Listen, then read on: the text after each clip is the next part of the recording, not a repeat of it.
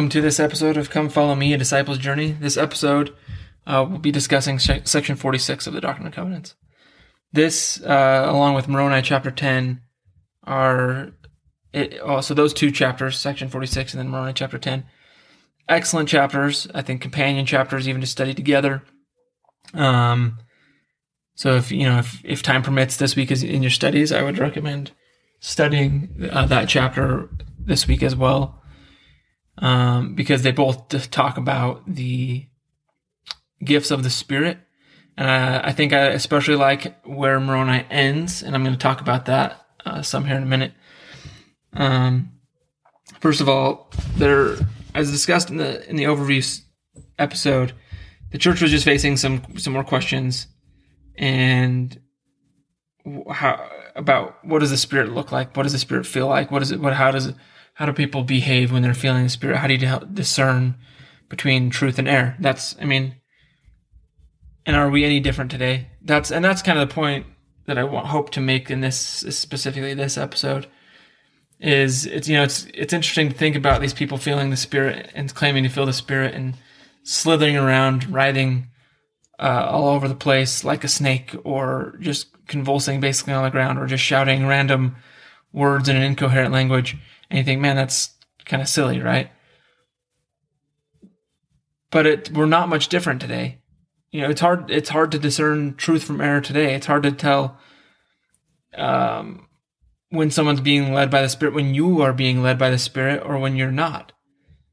And so I think that's the power of this section is it tells us it gives us a roadmap kind of and some uh, I guess signs if you want to say that that word I hesitate to use that word I don't know what else to use though uh, marker posts of what it is like to have the spirit with you um, Joseph Smith said about uh, about this situation and about discerning the spirit.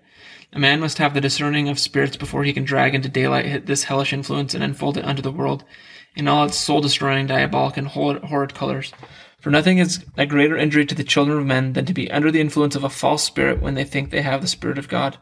Thousands have felt the influence of this terrible power and banefully and baneful effects. Long pilgrimages have been undertaken, penances endured, and pain, misery, and ruin have followed in their train. Nations have been convulsed, kingdoms overthrown, provinces laid waste, and, and blood, carnage, and desolation are, are uh, habiliments in which it has been clothed. Let me boil that down for you. Satan's good at what he does. He's good at counterfeiting the spirit. He is. But and the thing is this is you think about a counterfeit a counterfeit is meant to look as close to the real thing as possible. The thing you I've I've used this I think probably I want to say in last year's Book of Mormon, one of the episodes last year or so. If you've heard me say this, you'll you, you know you might recognize it from a past episode. But the thing I like to talk about when when we talk about uh, Satan and counterfeiting is money. Uh, you know, we've all probably seen a movie or a TV show where people are trying to counterfeit money and oftentimes the plot uh, revolves around uh, these villains or whoever in the in the show stealing all of the proper equipment. You know, the the plates to uh, print the proper money so it looks just right, the proper paper and fibers that go in the paper and um, all of these different things that go into it. They they they steal all of these things that it's real money, right? It's it's got the right ink, it's got the right paper, it's got the right everything. So what makes it a counterfeit? It's not it's not any different than the money that is quote unquote real money. So what makes it counterfeit? The source. The source is what makes it counterfeit. Satan is that good. Satan oftentimes will utilize the same feelings, thoughts will, uh, in, in, but only in slightly different ways, but in such a indistinguishable way that it's can be very difficult to distinguish the real thing from the counterfeit. And so the Lord, through through a lot of Scripture, through the prophet living today, has given us a roadmap of being able to be able to recognize what his spirit, what the the spirit feels like. Because at the end of the day, no matter how close Satan gets, it's the source that makes something a counterfeit. And so in our life and in your life, that's why President Nelson has said we have to pay the price for priesthood power. We have to pay the price to have the uh, gift of the Holy Ghost with us at all times so that we can recognize His Spirit. We can recognize His voice. We can recognize revelation. And he's, he's gone as far as to say, without that, we won't be able to survive. And why is that? I think one of the reasons why is because Satan is so good at counterfeiting it that, like Joseph Smith said here in this quote that I read a few minutes ago, not only will we not have the spirit of revelation, we'll have the spirit of false revelation, but we'll think we have the spirit of God with us. And that, as Joseph said, is more dangerous. But if we have it and we recognize it, then it's then it becomes easy. Um, I grew up playing baseball, and my dad would often come to my games. Very rarely missed a game. Uh, sometimes he'd be late, you know, he'd have to work. Sometimes games, especially, I'm thinking like, um, in high school, I would play sometimes two games a day, and uh, and so one of the games would start at four, and one of them would start typically at like seven o'clock. And the four o'clock game, you know, my dad might still be finishing up work, working somewhere, and so he might not get there until a little later. But I always knew when my dad got there um, I grew up in a great community, a community that really supported high, all the high schools. Um, there's, you know, when I was there, there was a, just a handful of high schools, and the community supported each school and different sporting events. Um, and like, I mean, I'm sure it's like this in other places, but it was it was a great place to play baseball. Uh, for like a lot of our games, there was a lot of people that come, and I know that it's not like I know that it's not like that in every place you know, we'd get a few hundred people every game, and that, you know, for a high school baseball game, that is fairly significant. And so there's, you know, cheering and there's people yelling and whistling and other parents. And so the point is that I'm trying to create here is, I mean, I'm not going to say it was like a packed stadium that's, you know, so noisy you can't even hear yourself think. It wasn't like that, but it, there was noise, right? Noise enough to be loud and, and yet I always would know when my dad got there because he had this he has and he still does it sometimes today.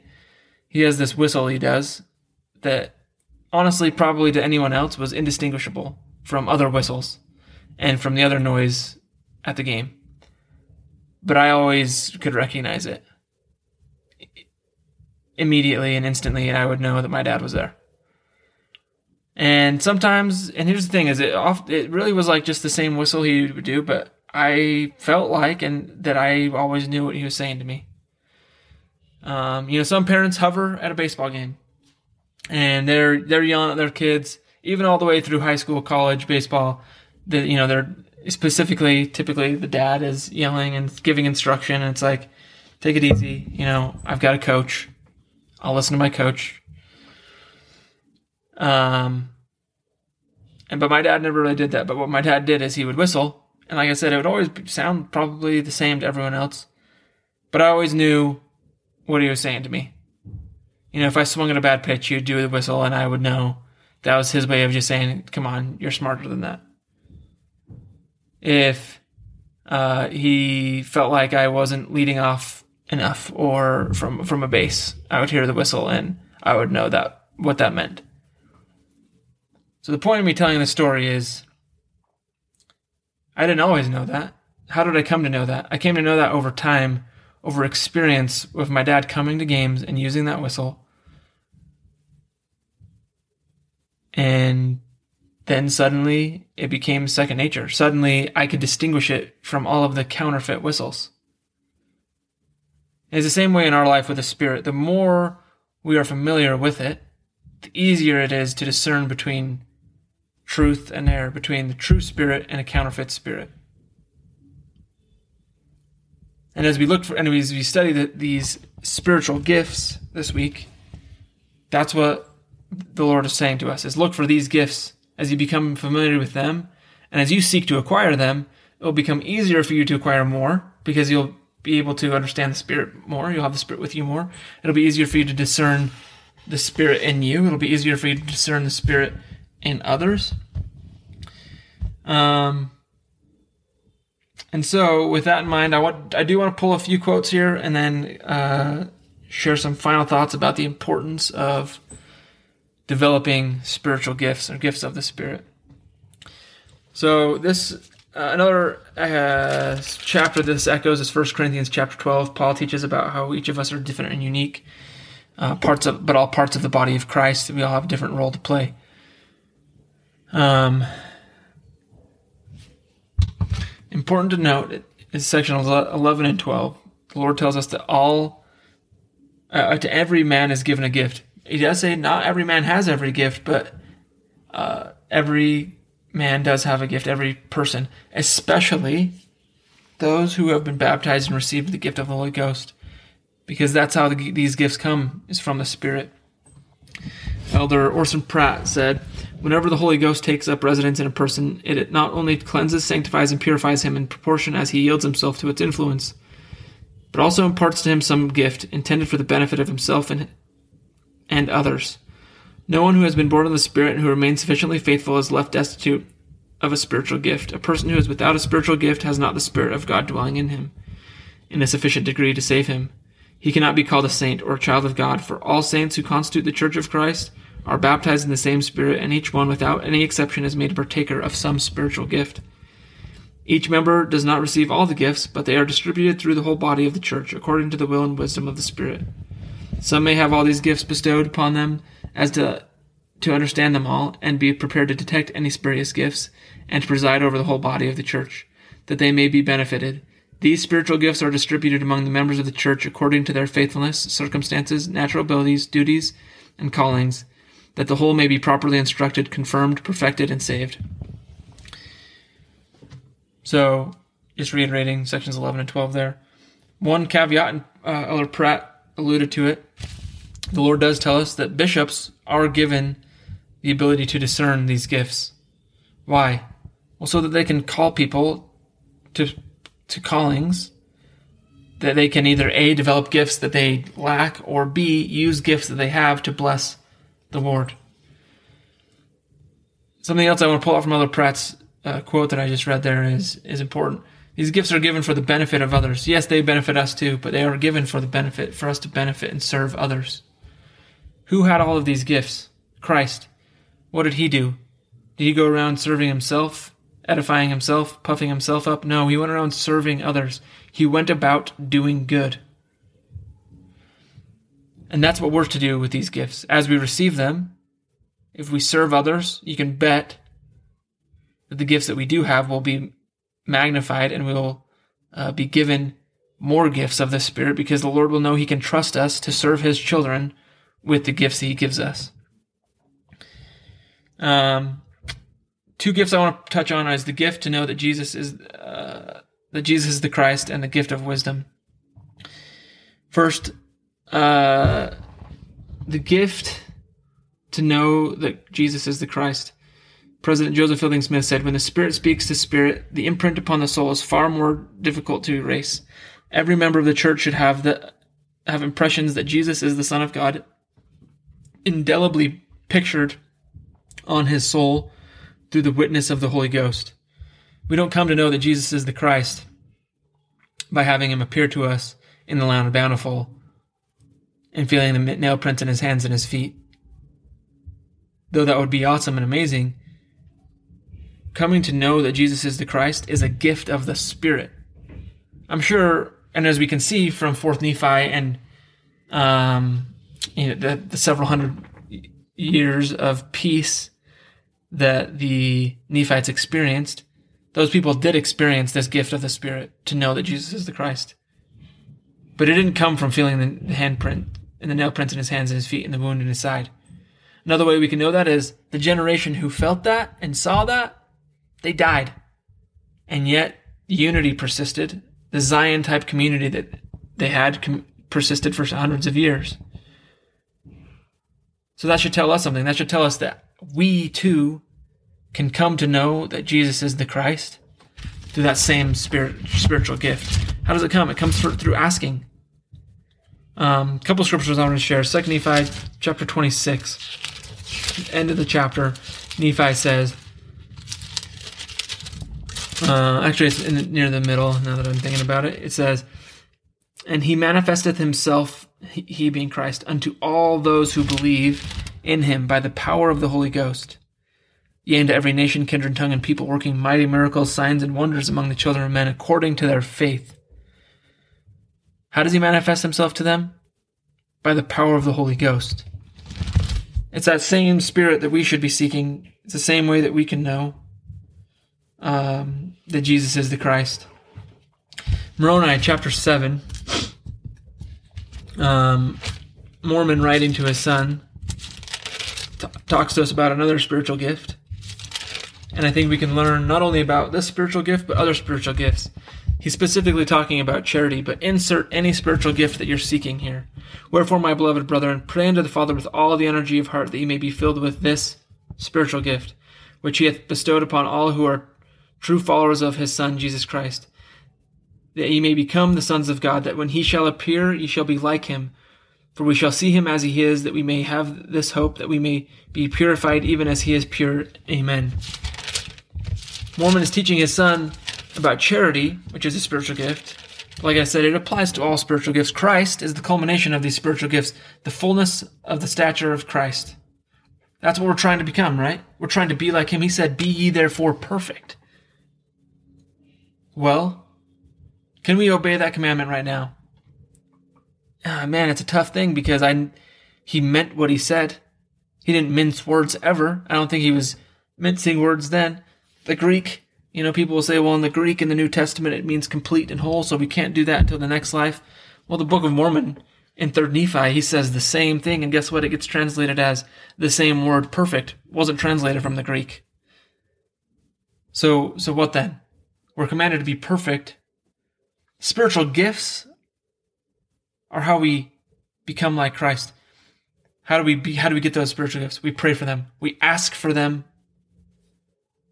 We uh, do our best to be obedient and to qualify for them. And we repent, repent, repent. Repentance isn't a detour. Repentance is the road to perfection. Repentance is the road on which we're going to hit these marker posts, these signs that I had mentioned, these spiritual gifts. George Q. Cannon said this How many of you are seeking for these gifts that God has promised to bestow? How many of you, when you bow before your Heavenly Father in your family circle or in your secret places, contend for these gifts to be bestowed upon you? How many of you ask the Father in the name of Jesus Christ to manifest, manifest Himself to you through the, these powers and these gifts? Or do you go along day by day like a door turning on its hinges without having any feeling upon the subject, without exercising any faith what, whatever, content to be baptized and be members of the, the church and to rest there, thinking of your salvation as secure because you have done this. If any of us is imperfect, all of us, so be therefore perfect, right? So if any of us are not perfect, it is our duty to pray for the gift that will make us perfect. Have I imperfections? I am full of them. What is my duty? To pray to God to give me the gifts that will correct these imperfections. If I am an angry man, it is my duty to pray for charity, which suffereth long and is kind. If I am an envious man, man it is my duty to pray for, uh, to seek for charity which envieth not. So with all the gifts of the gospel. They are intended for this purpose. No man ought to say, Oh, I can't help this, it's my nature. He is not justified in it, for the reason that God has promised to give strength to correct these things and to give gifts that will eradicate them. If a man lack wisdom, it is his duty to ask God for wisdom. The same with everything else. That is the design of God concerning his church. He wants the saints to be perfected in the truth. For this purpose he gives these gifts and bestows them upon those who seek after them, in order they may become perfect and be a perfect people upon the face of the earth. Notwithstanding there are many weaknesses, because God has promised to give the gifts that are necessary for their perfection. God has promised us these gifts if we will seek after them and ask for them. Now, will we be perfect in this life? No. But it is our duty to be perfect in this life. And the beautiful thing is that through the atonement of Jesus Christ, through the gospel of Jesus Christ, through repentance, through his merits, his mercy, his grace, he will make us into creatures who can obey his command to be perfect. But it comes line upon line, precept upon precept, gift upon gift. One thing I love that uh, President Cannon said is that if you, you we, we can't be content just saying, "Oh, that's my nature."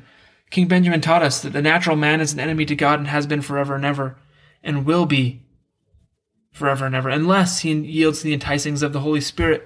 The enticings of the Holy Spirit. Uh, King Benjamin also was teaching about the gifts of the Spirit.